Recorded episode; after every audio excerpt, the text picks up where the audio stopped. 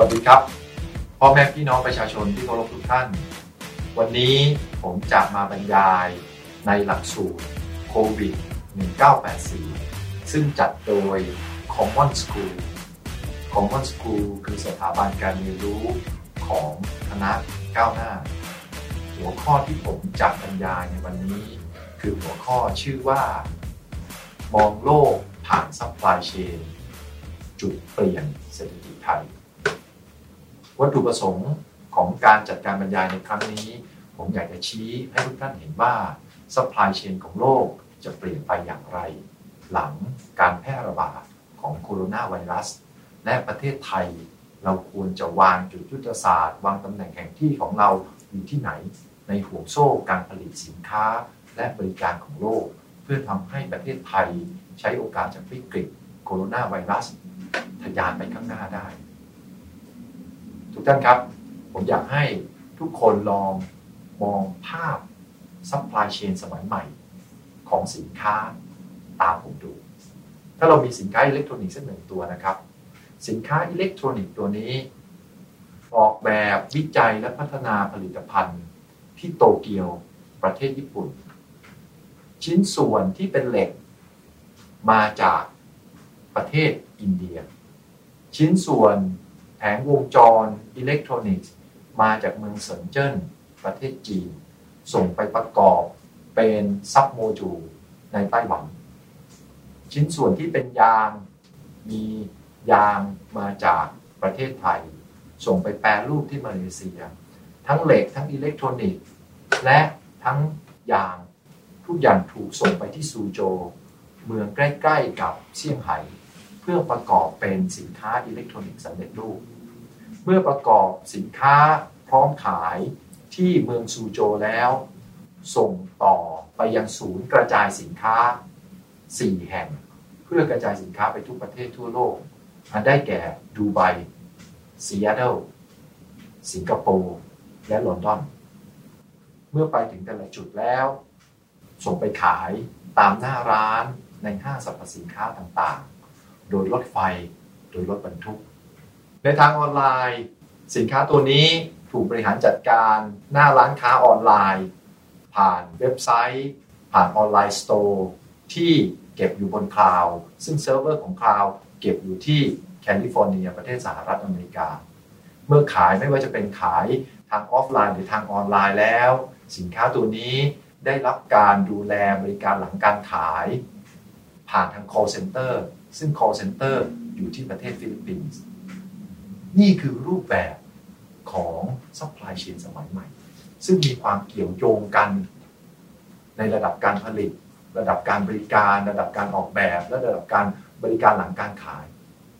ผ่านตัวละครผ่านผู้เล่นต่างๆ ในหลากหลายประเทศทั่วโลกคำถามก็คือ ในห่วงโซ่การผลิตแบบนี้ในระดับโลก ประเทศไทยเราควรจัดวางตำแหน่งแห่งที่ ของตัวเองอยู่ที่ไหน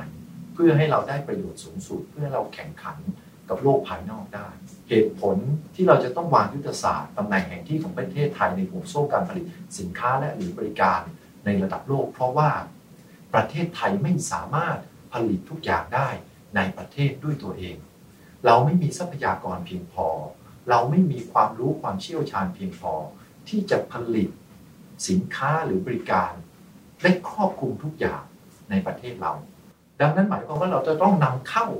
ส่วนหนึ่งมาจากต่างประเทศ จะมีเงินมานำเข้าสินค้าจากต่างประเทศได้ เราก็ต้องส่งออก จะส่งออกได้ หมายความว่าเราจะต้องมีขีดความสามารถในการแข่งขันเพียงพอ ที่จะทำให้คู่ค้าต่างชาติของเราเลือกที่จะซื้อผลิตภัณฑ์ของเรา ไม่ว่าจะเป็นด้านราคา ไม่ว่าจะเป็นด้านนวัตกรรม รือไม่ว่าจะเป็นด้านบริการหรือด้านคุณภาพก็แล้วแต่ เราจะต้องมีจุดที่เราแข่งขันกับโลกภายนอกได้ ถ้าเราส่งออกไม่ได้นำเข้าอย่างเดียว ประเทศก็จะขาดดุลไปเรื่อยๆ แล้วก็จะเกิดวิกฤตทางการคลัง ในขณะเดียวกันการหาที่ยืน การหายุทธศาสตร์ของประเทศในห่วงโซ่การผลิตระดับโลก ยังหมายถึงงานยังหมายถึงอนาคตของประเทศไทยด้วย โดยเฉพาะอย่างยิ่งในภาวะของโลกเสรีนิยมทางเศรษฐกิจ ที่ทุกประเทศเปิดเสรีทางการค้าและการลงทุน นั่นหมายความว่าถ้าบริษัทของประเทศไทยแข่งขันไม่ได้จะเกิดอะไรขึ้นครับ ถ้าบริษัทของประเทศไทยแข่งขันไม่ได้ สิ่งที่จะเกิดขึ้นก็คือบริษัทล้มละลาย จะเกิดการเลิกจ้าง เมื่อเกิดการเลิกจ้าง คนไทยก็จะต้องตกงาน ดังนั้นการเลือกยุทธศาสตร์ เลือก position ของประเทศไทยในห่วงโซ่การผลิตโลก จึงหมายถึงการเลือกงานว่าประเทศของเราจะทำอะไร จะเลือกงานที่มีลักษณะแบบนั้น ถ้าเราเลือกวางตำแหน่งของประเทศไทยให้ทำในสินค้ากระบวนการหรือบริการที่มีมูลค่าเพิ่มต่ำคนไทยก็จะไม่มีโอกาสที่จะมีค่าแรงสูง แต่ถ้าเราเลือกวางตำแหน่งของประเทศไทย ให้ผลิตสินค้าที่มีมูลค่าเพิ่มสูง คนไทยก็จะมีโอกาสได้รายได้สูง แต่นั่นย่อมหมายความว่าเราต้องมีประสิทธิภาพ เราต้องมีนวัตกรรมเพื่อมา supportมูลค่าที่สูงขึ้นในสินค้าที่ผลิตในประเทศไทย การกำหนดตำแหน่งของประเทศในห่วงโซ่อุปทานโลก ขึ้นอยู่กับศักยภาพของคนในประเทศ ขึ้นอยู่กับทรัพยากรที่เรามี ขึ้นอยู่กับบทบาทของภาครัฐ ขึ้นอยู่กับเจตจำนง ของผู้นำประเทศ ขึ้นอยู่กับการเปลี่ยนแปลงทางด้านเศรษฐศาสตร์และการเมือง รวมถึงนโยบายต่างประเทศของประเทศต่างๆ ขึ้นอยู่กับการเปลี่ยนแปลงของเทคโนโลยี ดังนั้น position หรือตำแหน่งของประเทศไทยในห่วงโซ่การผลิตในระดับโลก จึงไม่ใช่อะไรที่นิ่งหรือตายตัวจำเป็นจะต้องเข้าไปปรับปรุง เข้าไปวางกลยุทธ์ใหม่ เป็นระยะระยะ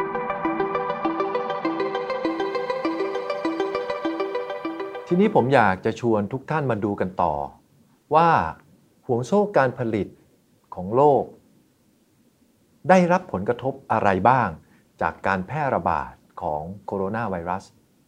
ผมต้องบอกก่อนว่าการแพร่ระบาดของโคโรนาไวรัสไม่ใช่ครั้งแรก มีเหตุการณ์เช่นนี้เกิดขึ้นมาในอดีตตลอดที่ส่งผลสะเทือนและทำให้ห่วงโซ่การผลิตในระดับโลก ต้องมีการเปลี่ยนแปลง และปรับตัวตลอดเวลา เมื่อ 20 ปีที่แล้ว เกิดเหตุการณ์วิกฤต .com ขึ้นในประเทศสหรัฐอเมริกา ในปีพศ 2544 เกิดเหตุการณ์ 11 กันยา 9-11 ในปีพศ 2551 เกิดวิกฤตการเงินในประเทศอเมริกา หรือที่เรารู้จักกันทั่วไปว่าแฮมเบอร์เกอร์คริสิสซึ่งนำมาซึ่งวิกฤตการเงินและการคลังในประเทศแถบยุโรปในปีถัดมา ในปีพศ 2554 ครับ ต้นปีเกิดเหตุการณ์แผ่นดินไหวเกิดสึนามิขึ้นที่ประเทศญี่ปุ่นนำมาซึ่งการล่วไหลของกัมมันตภาพรังสี จากโรงไฟฟ้านิวเคลียร์ฟุกุชิมะท้ายปีเกิดเหตุการณ์มหาอุทกภัยในประเทศไทย ปีนี้ปีพศ 2563 เกิดเหตุการณ์แพร่ระบาดของโคโรนาไวรัส เหตุการณ์ต่างๆที่ผมเล่ามาเหล่านี้ ทำให้บางส่วนของ supply chain ในระดับโลก หยุดชะงักลงทำให้เกิดการเปลี่ยนแปลงของ supply chain ในรูปแบบต่างๆ คราวนี้เรามาลองดูกันนะครับว่าเหตุการณ์โคโรนาไวรัสได้เปลี่ยนบทบาทของรัฐ บทบาทของ supply chain ในรูปแบบต่างๆ อย่างไรบ้าง ผมคิดว่ามีสิ่งที่น่าจับตามองอยู่2ออย่างด้วยกันในกระบวนการนี้ คือ 1. ความรู้สึกของประชาชน ว่าประเทศของตัวเองไม่มีความมั่นคงทางด้านเศรษฐกิจ และ 2. ความรู้สึกของประชาชนที่รู้สึกว่าประเทศของตัวเองไม่มีความมั่นคงทางด้านการสาธารณสุข เอาด้านการสาธารณสุขก่อน ผมยกตัวอย่าง 75%ของยาต้านการแข็งตัวของเลือดในอิตาลีมาจากการนำเข้า 60%ของวัตถุดิบ ที่ใช้ในการผลิตยาแอนติไบโอติกในญี่ปุ่นมาจากการนำเข้า รัฐบาลและประชาชนในประเทศต่างๆ เหล่านี้ เริ่มกลับไปมองย้อนในห่วงโซ่การผลิตของตัวเอง แล้วพบว่าไม่ว่าจะเป็นเครื่องไม้เครื่องมือทางการแพทย์หรือยารักษาโรคต่างๆ พึ่งพิงภายนอกมากเกินไป ในขณะเดียวกันความรู้สึกของประชาชนที่ไม่มั่นคงทางเศรษฐกิจ ซึ่งเกิดขึ้นก่อนโคโรนาไวรัสอยู่แล้ว ประชาชนรู้สึกว่างานของพวกเขาถูกคุกคามโดยระบบอัตโนมัติ โดย automation โดยปัญญาประดิษฐ์โดย AI โคโรนาไวรัสมันเร่งปฏิกิริยาเร่งความรู้สึกของประชาชน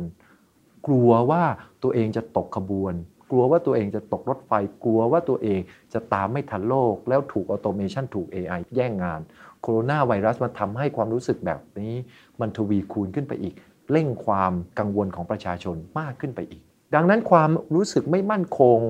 ของทางสาธารณสุข และความไม่มั่นคงในหน้าที่การงาน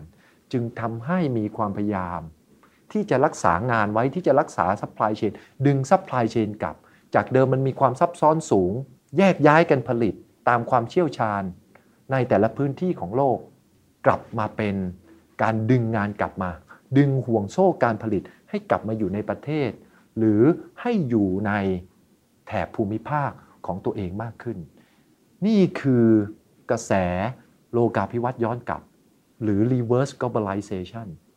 จาก globalization กลายเป็น reverse globalization กลายเป็น regionalization จากความกังวลที่เกิดจากการแพร่ระบาดของโคโรนาไวรัส ผมขอยกตัวอย่างนะครับว่าบทบาทของรัฐบาลในต่างประเทศ ที่เข้าไปพยายามมีส่วนในการปรับปรุงห่วงโซ่การผลิตในระดับโลก เพื่อรักษางานไว้ในประเทศตัวเองมีอะไรบ้าง ในฝรั่งเศส รัฐบาลฝรั่งเศสได้ให้เงินช่วยเหลือให้เงินอุดหนุน กับบริษัทรถยนต์เรโนซึ่งเป็นบริษัทสัญชาติฝรั่งเศส 5.4 พันล้านยูโรในเยอรมนี รัฐบาลได้ให้ความช่วยเหลือกับบริษัทลูฟทันซาซึ่งเป็นบริษัทสายการบิน สัญชาติเยอรมันไปเป็นจำนวนเงิน 9,000 ล้านยูโร ในประเทศญี่ปุ่น รัฐบาลได้สร้างกองทุนที่มีความใหญ่ขนาด 243,000 ล้านเยนขึ้นมา เพื่อช่วยให้บริษัทในญี่ปุ่น ดึงกระบวนการที่เอาไปผลิตนอกประเทศ กลับเข้ามาในประเทศตัวเอง ในประเทศอินเดีย คุณนเรนดาโมดีนายกรัฐมนตรีอินเดีย ได้ออกมาพูดว่า this is the new era era of self-reliance นี่คือยุคใหม่ นี่คือยุคของการพึ่งตัวเองทางเศรษฐกิจ แล้วก็ออกมาตรการที่ป้องกันบริษัทสัญชาติอินเดีย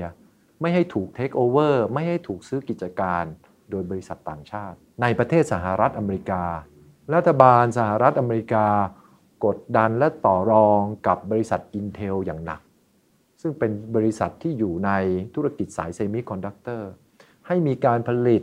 semiconductor ในประเทศสหรัฐอเมริกา ไม่ใช่ที่เม็กซิโก ด้วยความกลัวว่างานจะหายไปที่เม็กซิโก ด้วยความกลัวว่าเทคโนโลยีที่เป็นเทคโนโลยีสำคัญทางการค้าและการทหารจะหลุดรั่วออกไปนอกประเทศสหรัฐอเมริกา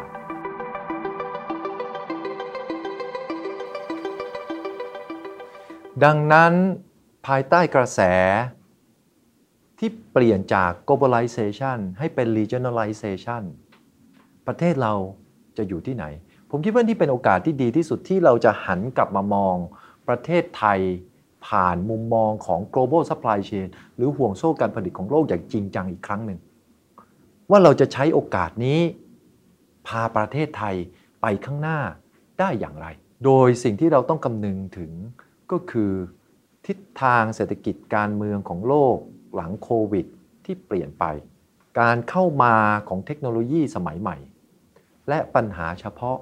ของประเทศ นี่คือปัจจัยหลัก นี่คือโจทย์หลักที่เราจะต้องคิด ว่าประเทศไทยจะอยู่ที่ไหน ซึ่งการออกแบบประเทศไทยให้เหมาะสมกับห่วงโซ่การผลิตใหม่หลังโควิดของโลก ถ้าเราทำได้ดี จะทำให้ประชาชนมีงานทำ งานที่มีผลตอบแทนดี งานที่มีคุณค่างานที่มีความหมาย จะทำให้เรามีความก้าวหน้าทางเทคโนโลยี และจะทำให้ประเทศไทย ก้าวพ้น หลุดพ้นจากกับดัก รายได้ปานกลาง ข้ามจากประเทศที่มีรายได้ปานกลาง ไปเป็นประเทศที่ร่ำรวยได้ นี่คือโอกาสที่สำคัญ ทีนี้จะต้องทำยังไงบ้างครับ ผมต้องบอกก่อนว่ารัฐบาลไทย ได้จัดเตรียมงบไว้ก้อนหนึ่ง เพื่อต่อสู้กับการแพร่ระบาดของโคโรนาไวรัส ซึ่งงบก้อนนี้มีจำนวนเงิน 1.9 ล้านล้านบาท แบ่งออกเป็นตัวที่คืองบประมาณเพื่อการเยียวยา เพื่อการสาธารณาสุข และเพื่อการฟื้นฟูประเทศ 1 ล้านล้านบาท นี่คือก้อนแรก ก้อนที่ 2 งบประมาณเพื่อช่วยเหลือ SME 5แสนล้านบาท และก้อนที่ 3 งบประมาณเพื่อพยุงเสถียรภาพทางด้านการเงินในตลาดทุน ผ่านการพยุงหุ้นกู้อีก 4 แสนล้านบาท 3 ก้อนนี้รวมกัน 1.9 ล้านล้านบาท แต่ก้อนที่สำคัญจริง ๆ กับการฟื้นฟูประเทศ กับการพาประเทศไปข้างหน้า กับการปรับเปลี่ยน position ของประเทศไทยในห่วงโซ่การผลิตโลก คืองบฟื้นฟู 4 แสนล้านบาทที่อยู่ในก้อน 1 ล้านล้านบาทก้อนแรก จนถึงวันนี้นะครับ รัฐบาลได้ให้หน่วยงานภาครัฐต่างๆ ยื่นโครงการข้อเสนอ ว่าใครต้องการจะใช้เงิน 4 แสนล้านตัวนี้ไปทำอะไรบ้าง เพื่อฟื้นฟูประเทศไทยหลังจากโคโรนาไวรัสซึ่งเปิดให้หน่วยงานต่างๆ ส่งข้อเสนอเข้ามาตั้งแต่วันที่ 5 มิถุนายน จนถึงวันที่ 10 มิถุนายน มีโครงการส่งเข้ามาแล้ว 31,024 โครงการ รวมเป็นเม็ดเงินรวมกัน 1,000 ล้านบาท ซึ่งมากกว่ากรอบงบประมาณ4แสนล้านบาทไปแล้วนะครับ โครงการส่วนใหญ่ที่ส่งเข้ามาโดยมากเป็นถนนกว่า 12,000 โครงการ เป็นเรื่องการจัดการน้ำ7,000 โครงการ เป็นเรื่องการจัดการด้านการเกษตร ไม่ว่าจะเป็นการอบรมเกษตรกร เป็นการส่งเสริมให้เกษตรกรเข้าถึงเทคโนโลยีใหม่ ๆ อีก 61 โครงการ แต่ถ้าเราดูภาพรวมของโครงการต่างๆ เหล่านี้ จะทำให้เราเห็นว่าไม่มีโครงการหรือไม่มียุทธศาสตร์ใด ๆ เลย ที่คำนึงว่าประเทศไทยจะอยู่ตรงไหนใน supply chain ใหม่ของโลกหลังโควิด เราจะเห็นแต่รูปแบบการบริหารจัดการภาครัฐแบบเดิมๆ ซึ่งถ้ายังจัดการใช้งบ4แสนล้านแบบนี้ ประเทศไทยจะไม่ไปข้างหน้าครับ ประเทศไทยจะไม่พร้อมรับมือกับโลกที่เปลี่ยนแปลงไป ดังนั้นข้อเสนอที่ผมอยากจะชี้ให้ทุกคนได้เห็น ก็คือถ้าเราจัดการงบ 4 แสนล้านตัวนี้เสียใหม่ โดยคำนึงถึง supply chain ของโลก ว่าปัจจุบันนี้เราอยู่ที่ไหนในอุตสาหกรรมต่างๆ แล้วเราจะแปลเปลี่ยนเราจะขยับตัวเองไปที่ไหนได้บ้าง เราจะเพิ่มมูลค่าในสินค้าและบริการของพวกเราได้อย่างไร ที่จะทำให้คนไทยมีงานทำ ที่จะทำให้งานที่พวกเราทำสร้างผลตอบแทนที่ดีกับพี่น้องประชาชนคนไทยได้ ซึ่งจะนำมาสู่คำถามสำคัญว่า บทบาทของภาครัฐควรจะอยู่ที่ไหน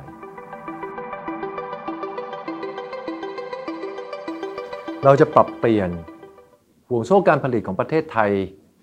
ให้สอดคล้องกับทิศทางของโลกได้อย่างไรบ้าง แล้วจะใช้งบประมาณอย่างไร บทบาทของภาครัฐจะเป็นอย่างไร ผมขอยกตัวอย่าง ทุกท่านครับ ในการต่อสู้กับการแพร่ระบาดของโควิด รวมถึงโรคอื่น ๆ ในการสาธารณสุขมีความจำเป็นต้องใช้สิ่งที่เราเรียกว่า เครื่องช่วยหายใจ เครื่องช่วยหายใจตัวนี้ปัจจุบันไม่ได้ผลิตในประเทศไทย ซึ่งราคาของมันมีตั้งแต่ระดับถูกๆ ราคา 1 0 0 0 0แสนกว่าบาท จนถึงระดับแพงๆ ตัวละ 5 0 0แสนตัวละ 6 0แสนตัวละ7 0 0แสนบาท เครื่องช่วยหายใจเป็นเทคโนโลยีที่มีมาในโลกกว่า 50-60 ปีแล้ว ซึ่งส่วนประกอบของมันมีตัวโครงสร้างมีตัวอิเล็กทรอนิกส์ แล้วก็มีตัวที่จัดการกับแรงดันลม ไม่มีอะไรมากกว่านี้ เป็นเครื่องที่จากประสบการณ์ของผม สามารถผลิตขึ้นเองในประเทศไทยได้ ทีนี้เรามองลองนะครับ ถ้าเรามองรัฐบาลในฐานะผู้ซื้อล่ะ รัฐบาลกระตุ้นให้เกิด supply chain ใหม่ ให้เกิดเศรษฐกิจใหม่ ในฐานะผู้ซื้อ และซื้อนี่ไม่ได้ไปซื้อเพื่อสร้าง supply เพิ่มนะครับ แต่เป็นการซื้อเพื่อสร้าง demand ซื้อเพื่อสร้าง demand ยังไง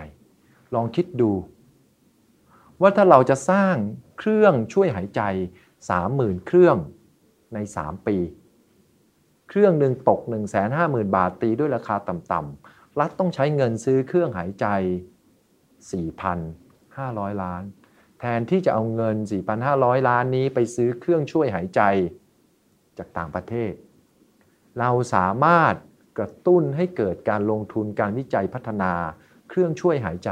ในประเทศไทยได้ ซึ่งแบ่งโวลุ่มหรือปริมาณการผลิตออกเป็น 3 ปีให้ชัดเจนเมื่อเอกชน เห็นว่ามีความต้องการที่ชัดเจน ก็สามารถเข้าร่วมประมูลและกล้าลงทุน เมื่อมีเอกชนที่กล้าลงทุน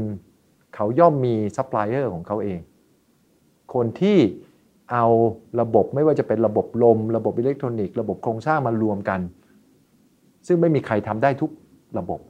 ก็ต้องสั่งซื้อระบบอื่นๆ ก็จะเกิดการสร้าง supply chain ใหม่ในประเทศไทย เมื่อมีการสร้าง supply chain ใหม่ ก็จะเป็นการยกระดับเทคโนโลยี ยกระดับความร่วมมือระหว่างภาคเอกชน เกิดการลงทุนของเอกชน เกิดการจ้างงาน นี่คือบทบาทของรัฐในฐานะผู้ซื้อ ซึ่งไม่ได้ซื้อ supply แต่เอางบประมาณของรัฐไปเป็น demand ให้กับบริษัทเอกชน เพื่อ kick off ให้เกิดการลงทุน เกิดการจ้างงาน เกิดการคิดค้นนวัตกรรมพัฒนาศักยภาพเทคโนโลยีของบริษัทเอกชน แต่ในขณะเดียวกัน อุปกรณ์ตัวนี้เป็นอุปกรณ์ที่เกี่ยวข้องกับความปลอดภัยของคนไข้ ดังนั้นคิดค้นพัฒนาผลิตภัณฑ์อย่างเดียวไม่ได้ รัฐจะต้องมีหน้าที่และบทบาทอีกอย่างหนึ่งคือเป็นผู้ฟูมฟัก เป็นผู้ฟูมฟักคืออะไรบ้าง คือเข้าไปร่วมมือกับเอกชนในการออกแบบและวิจัย เข้าไปร่วมมือกับเอกชนในการทดสอบ ในการ Verify ในการพิสูจน์ว่าผลิตภัณฑ์ตัวนี้ผ่านมาตรฐานและใช้ได้จริง และท้ายที่สุดจะต้องเป็นคนออกใบอนุญาตและใบรับรองให้กับผลิตภัณฑ์ตัวนี้ นี่เป็นเรื่องความมั่นคงทางการแพทย์ที่เรากังวลกัน ถ้าต่อไปเกิดการระบาดของโควิดในรอบที่ 2 หรือรอบที่ 3 ซึ่งรุนแรงขึ้นแล้วทั่วโลกไม่มีการจัดการอยู่ แล้ว supply ของเครื่องช่วยหายใจมีไม่พอ เราจะได้สามารถพึ่งพาตัวเองได้ เอาปัญหาของประเทศมาสร้างเป็น demand โดยให้รัฐเล่นบทบาทเป็นผู้ซื้อ แล้วให้เอกชนเป็นผู้คิดค้น เป็นผู้สร้างเทคโนโลยี เป็นผู้ลงทุนและเป็นผู้จ้างงาน ตัวอย่างต่อไป ถ้าเราดูในอุตสาหกรรมรถไฟ เราเห็นชัดเลยว่าประเทศไทยเรามีรถไฟที่ไม่ตอบสนอง ความต้องการในการเดินทางของพี่น้องประชาชน ถ้าเราอยากจะลงทุนรถไฟให้แพร่หลายมากกว่านี้ เพื่อทำให้คนไม่ต้องใช้รถยนต์ส่วนตัว ลดการพึ่งพิง การใช้ฟอสซิลฟูเอลทำให้เศรษฐกิจไทยสะอาดมากขึ้น เศรษฐกิจไทยเขียวมากขึ้น ไม่ใช่เขียวทหารนะ เขียวสิ่งแวดล้อม และทำให้คนใช้บริการการขนส่งสาธารณะมากขึ้น เราก็จะลดงบในการสร้างถนนในการซ่อมถนนลง มลพิษทางอากาศก็จะน้อยลง ปัญหาคือว่าถ้าเรายังพึ่งพาห่วงโซ่การผลิตรถไฟของโลกแบบนี้ และยังนำเข้ารถไฟทั้งหมดอย่างเดียว เราจะเอาเงินที่ไหนพอครับ ต้องส่งข้าวกี่ตัน ส่งผลไม้กี่ตัน ถึงจะซื้อรถไฟได้หนึ่งขบวน ดังนั้นวิธีการก็คือสร้าง supply chain ใหม่ในประเทศไทยแล้วให้ประเทศไทยไปดูใน supply chain ของการผลิตรถไฟในประเทศ ว่าตัวไหนที่เราทำได้ตัวไหนที่เราทำไม่ได้ ในรูปภาพผมให้ดูถึง การสร้างอุตสาหกรรมนี้จะส่งผลอะไรบ้าง ในระดับ tier หนึ่งเราจะมีผู้ผู้เดินรถไฟ มีผู้ผลิตรถไฟ ผู้รับบำรุงรักษาและปรับปรุงระบบ ในระดับ tier สองเราจะมีผู้ผลิตชิ้นส่วน ผู้ผลิตระบบ ป้อนให้กับผู้ผลิตรถไฟเยอะแยะไปหมดเลย ไม่ว่าจะเป็นผู้ผลิตล้อ ผู้ผลิตระบบเบรกผู้ผลิตมอเตอร์ ผู้ผลิตกระจก ผู้ผลิตรางรถไฟ ผู้ผลิตประตู ผู้ผลิตระบบปฏิบัติการระบบสื่อสาร ผู้ผลิตราง ผู้ผลิตสายส่งกำลังในระดับ tier สามเป็นระดับของการแปรรูปสินค้าพื้นฐาน เราจะเกิดผู้ผลิตทำผ้าทำเหล็กทำอลูมิเนียมทำเม็ดพลาสติกทำเคมีทำยางทำกระจกทำเม็ดสี แล้วเราจะเกิดการสร้างอุปกรณ์พื้นฐานสำหรับ อุตสาหกรรม ทุกอุตสาหกรรมในประเทศไทย ไม่ว่าจะเป็นวาล์วไม่ว่าจะเป็นสายไฟ ไม่ว่าจะเป็นเซ็นเซอร์ ไม่ว่าจะเป็นอุปกรณ์อิเล็กทรอนิกส์ต่างๆ แน่นอนที่สุดทั้งหมดนี้ใน tier หนึ่ง tier สอง tier สามเราไม่สามารถสร้างเองในประเทศได้ทั้งหมด แต่เราเลือกได้ว่าอย่างน้อยที่สุดถ้าเราเริ่มการสร้างอุตสาหกรรมรถไฟในประเทศไทย จะทำให้เกิดอุตสาหกรรมต่อเนื่องอย่างนี้ตามมา แล้วที่สำคัญก็คือ โมดูลที่ยาก หรือระบบที่ยาก อย่างเช่น ระบบขับกำลังส่ง หรืออย่างเช่น ระบบอานัตสัญญาณทำที่หลังก็ได้ ซื้อข้างนอกมาก่อน ไม่จำเป็นจะต้องทำทุกระบบทำทุกกระบวนการในห่วงโซ่การผลิตในประเทศไทยสองตัวนี้ที่ยังยากอยู่ที่ยังเรายังมีเทคโนโลยีไม่พอ เรานำเข้าได้ แต่ตัวที่เรามีเทคโนโลยีเพียงพอแล้ว คนของเรามีความรู้ความสามารถในการผลิตแล้ว เราสามารถใช้ความต้องการของประเทศไทย ที่จะทำให้การเดินทางในระบบขนส่งสาธารณะมากขึ้น คืออัปเกรดหรือพัฒนาระบบขนส่งสาธารณะพื้นฐานของประเทศไทย ให้ดีกว่านี้ให้คนหันมานิยมใช้มากกว่านี้ ตัวอย่างต่อไปครับ ผมอยากให้ทุกท่านดูวิดีโอตัวนี้ เวลาเราพูดถึง ระบบ automation ว่าระบบ automation หรือระบบอัตโนมัติเนี่ยมันจะมาแย่งงานเรามันจะมาแทนที่เรา รูปร่างหน้าตาของมันคือยังไงคือวิดีโอตัวนี้ นี่คือเครื่องจักร เครื่องจักรตัวนี้เข้ามาทำงานในกระบวนการที่จากเดิมใช้คนอยู่ 10 คน ที่จะต้องเอาวัตถุดิบ หรือเอาแผ่นที่ทุกท่านเห็นในวิดีโอเนี่ยเอามาเรียงซ้อนชั้นกัน แล้วก็ packing เพื่อนำไปใส่รถบรรทุก เพื่อขนส่งไปให้ลูกค้า กระบวนการนี้ทั้งหมดใช้ 7 คน แต่พอลงทุนในเครื่องจักรนี้แล้ว เหลือคนเพียงแค่ 3 คน นี่คือ automation ซึ่ง 7 คนที่ลดลงถ้าเงินเดือนคนละ 20,000 ต่อเดือน เรากำลังพูดถึง 1 4 0 0 0 0 บาท ต้นทุนของผู้ประกอบการที่ลดลง ถ้าคูณ 12 เข้าไป เรากำลังพูดถึงเงินที่ลดลงปีละล้านกว่าบาท เครื่องจักรตัวนี้ 6 ล้านบาท คืนทุนภายใน 4 ปี นี่คือระบบออโตเมชันที่เรากำลังบอกว่าจะมาแย่งงานเรา ถ้าเราลงไปดูในห่วงโซ่การผลิต หรือใน supply chain ของเครื่องจักรตัวนี้ ผมต้องบอกก่อนว่า ช่างเทคนิคและวิศวกรไทยมีความสามารถพอ เครื่องจักรในวิดีโอที่ทุกท่านเห็นสร้างในประเทศไทยออกแบบโดยคนไทย เราดูห่วงโซ่การผลิตของเครื่องจักรตัวนี้ ลำดับบนที่สุดที่อยู่ใน tier หนึ่งคุณจะเห็นผู้ออกแบบผู้ติดตั้ง และผู้ควบคุมระบบ ที่เราเรียกว่า System Integrator System Integrator นี่ทำอะไร ซื้อระบบต่างๆเข้ามา เอามาประกอบและรับผิดชอบกับลูกค้าว่าเครื่องจักรใช้งานได้ รับประกันคุณภาพกับลูกค้า ระบบที่ซื้อเข้ามา มีระบบโครงสร้าง หรืองาน Fabrication ระบบควบคุมของเหลว หรือระบบไฮดรอลิกส์ระบบควบคุมไฟฟ้า หรือระบบ PLC ระบบชุดอุปกรณ์มาตรฐาน ระบบเซ็นเซอร์ ระบบควบคุมการผลิต หรือระบบลม servo motor และ robot นี่คือส่วนประกอบคร่าวๆของ automation ที่เราพูดถึง แต่ว่าส่วนใหญ่ถึงแม้ว่าผู้ออกแบบ ผู้ติดตั้งหรือ System Integrator จะเป็นคนไทย แต่แล้วเราไปดูใน supply chain ข้างล่างของมันในระบบต่างๆเหล่านี้เราจะพบว่าอุปกรณ์พื้นฐานเชิงระบบส่วนใหญ่ ยังต้องนำเข้ามา แล้วผมคิดว่านี่เป็นโอกาสที่ดี ที่เราจะพาประเทศไทยไปข้างหน้า เพราะว่าถ้าเราไม่ทำงานเกี่ยวกับงานที่เป็น automation งานของเราจะหายไป แต่ถ้าเกิดว่าเราทำงานที่เป็น automation ได้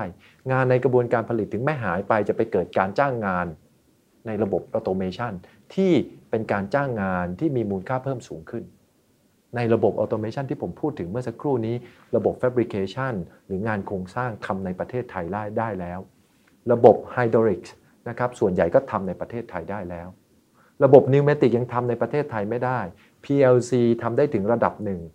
งานเซ็นเซอร์ยังทำในประเทศไทยไม่ได้ ชุดอุปกรณ์มาตรฐาน ไม่ว่าจะเป็นวาล์วไม่ว่าจะเป็นพูเล่นะครับไม่ว่าจะเป็นสายสัญญาณต่างๆ มีทั้งที่ทำในประเทศไทยได้และยังไม่ได้ 4 ตัวนี้ ถ้าเราจะยกระดับอุตสาหกรรมไทย ให้ก้าวไปสู่ยุค automation ได้ จะต้อง localize หรือดึงห่วงโซ่การผลิตให้กลับมาอยู่ในประเทศไทยให้ได้ เมื่อเราดึงห่วงโซ่การผลิตเข้ามา จะทำให้ต้นทุนระบบ automation ของประเทศไทยต่ำกว่าเดิม และจะทำให้ประเทศไทยได้พัฒนาเทคโนโลยีที่เป็นของเราเอง ส่วน 2 ตัวที่ยากที่สุดก็คือ servo motor แล้วก็ตัวหุ่นยนต์เองนั้น 2 ตัวนี้ยังไม่ต้องทำภายใน 5 ปีที่จะถึงนี้ พัฒนาตัวอื่นให้ได้ก่อน นี่คือการเลือกว่าประเทศไทยจะทำอะไรและไม่ทำอะไร ที่จะสอดคล้องกับยุคสมัย ที่จะสอดคล้อง กับทรัพยากรพื้นฐานสอดคล้องกับทักษะศักยภาพของบุคลากรของคนที่เรามีอยู่ แน่นอนที่สุดตัวอย่างต่างๆ เหล่านี้ที่ผมยกมา สามารถประยุกต์ใช้กับภาคการเกษตรได้ เราไม่ได้พูดถึงภาคอุตสาหกรรมอย่างเดียว ในการกำหนดตำแหน่งของประเทศไทย ภาคการเกษตรเราก็ต้องกำหนดตำแหน่งของประเทศไทยด้วยว่าเราจะอยู่ตรงไหนในผลิตภัณฑ์ไหน และในวันนี้ผมขอยกตัวอย่าง supply chain หรือห่วงโซ่การผลิตของผลิตภัณฑ์ที่เกี่ยวข้องกับยางพารา ทุกท่านครับผมอยากให้ดูฉากนี้ครับ ยางพาราจากสวนออกมาได้ 2 รูปแบบ คือออกมาเป็นน้ำยางสดหรือน้ำยางก้อน เอาน้ำยางสดก่อนน้ำยางสดเอาไปแปรรูปเป็นน้ำยางสด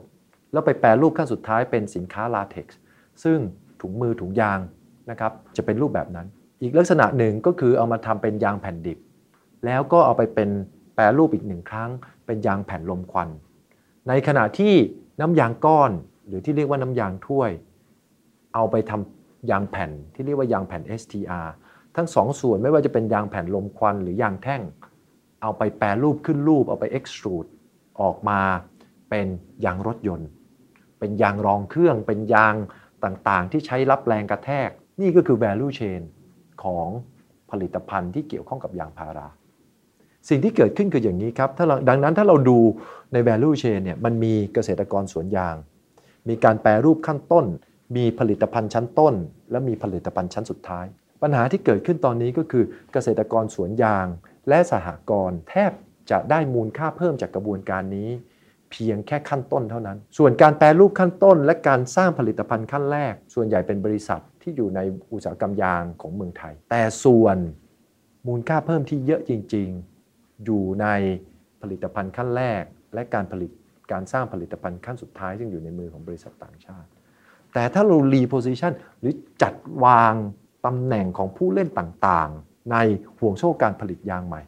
เราบอกว่าแปรรูปขั้นต้นเนี่ยบริษัทขนาดกลางและบริษัทขนาดใหญ่ไม่ควรมายุ่งแล้ว ควรจะให้เกษตรกรรวมตัวกันเอง ในรูปแบบของสากลแล้วมูลค่าเพิ่มที่เกิดขึ้นในตรงนี้ควรจะอยู่ในระดับสากล มูลค่าจากยางสดไปเป็นยางข้น ไปเป็นยางแผ่นดิบ ไปเป็นยางลมควัน ไปเป็นยางแท่ง แปรรูปขั้นต้นตรงนี้มูลค่าควรจะอยู่ที่ชุมชน ส่วนบริษัทขนาดกลางของประเทศไทยที่อยู่ในอุตสาหกรรม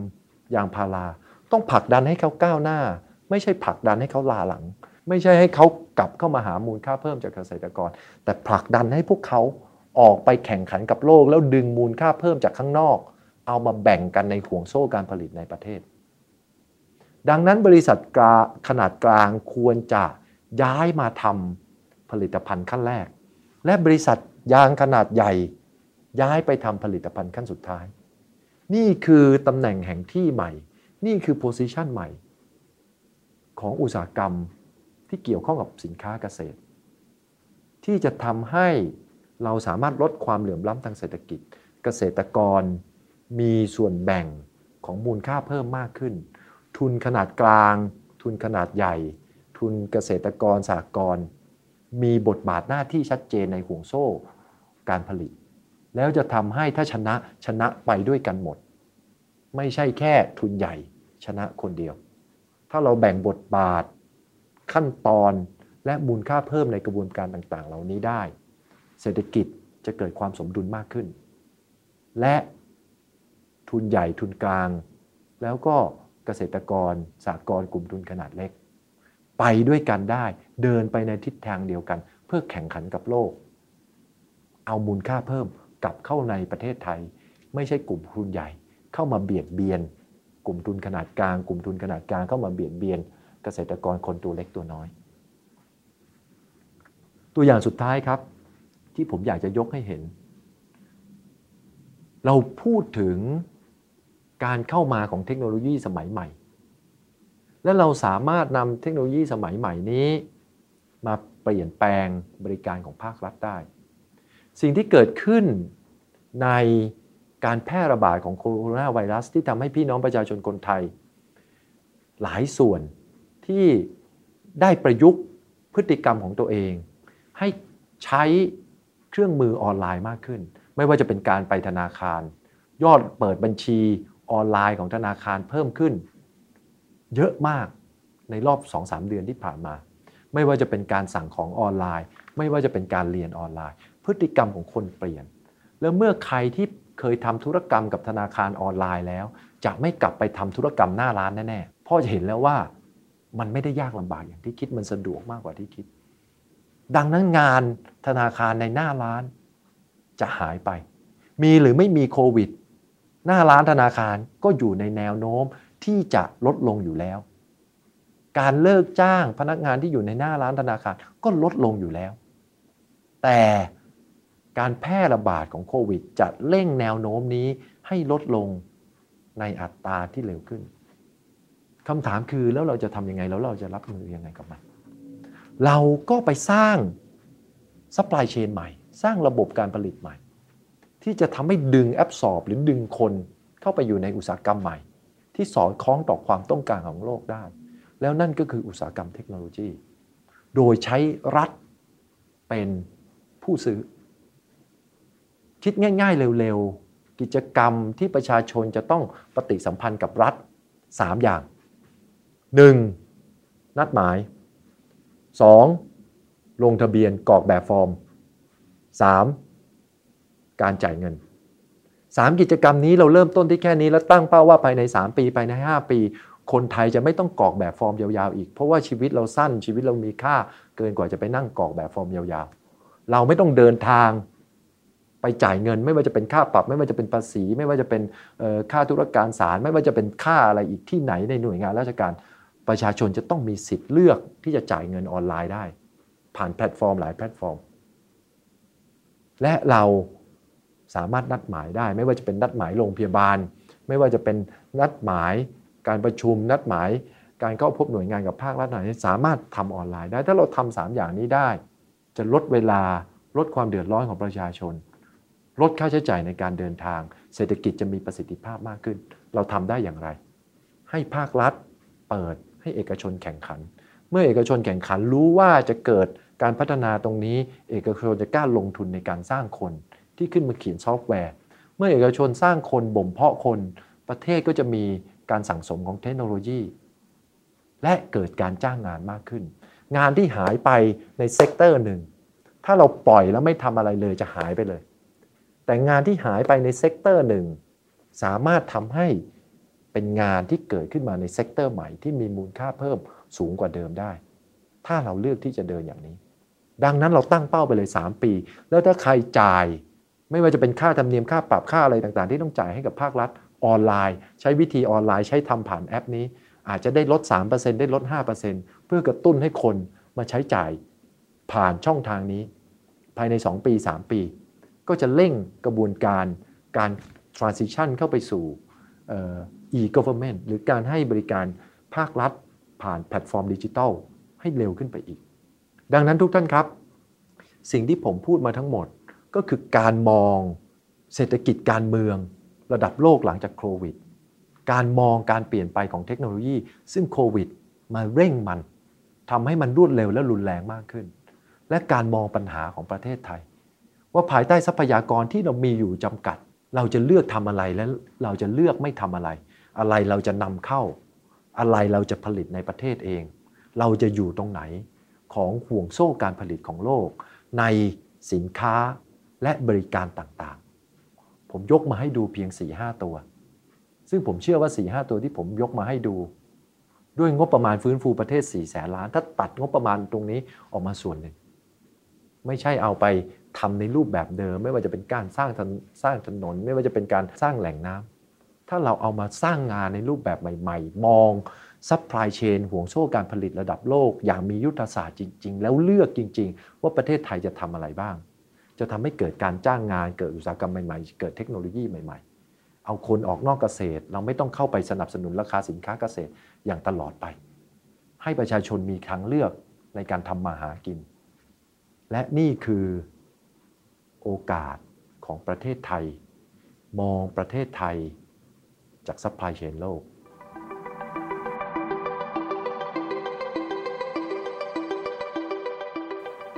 ทุกท่านครับ แต่สิ่งที่ผมพูดทั้งหมด จะไม่สามารถเกิดได้เลย ถ้าสิทธิเสรีภาพในการแสดงออกไม่มีอยู่ในประเทศนี้ ที่มาของนวัตกรรม ก็คือความคิดสร้างสรรค์ และที่มาของความคิดสร้างสรรค์นั้น ก็มาจากการที่ประชาชนมีเสรีเสรีภาพในการวิพากษ์วิจารณ์ ในการแสดงความคิดเห็น มันมามันเกิดขึ้นในสังคมที่ประชาชนทุกคนตระหนักถึงคุณค่าของตัวเอง ไม่ใช่มาจากประชาชนที่ถูกกดทับ ไม่ได้มาจากประชาชนที่ถูกด้อยค่า ไม่ได้มาจากประชาชนที่รู้สึกว่าตัวเองไม่ได้มีสิทธิเสรีภาพ ไม่มีความเป็นมนุษย์ ดังนั้นถ้าเราอยากจะเห็นสังคมไทยที่ก้าวหน้าเท่าทันโลก มีนวัตกรรมที่เป็นของตัวเอง จำเป็นที่จะต้องปกป้องการมีอยู่ของสิทธิเสรีภาพ อันเป็นรากฐานที่สำคัญของความคิดสร้างสรรค์ในประเทศไทย หวังว่าทุกคนจะได้อะไรไม่มากก็น้อยจากการบรรยายในครั้งนี้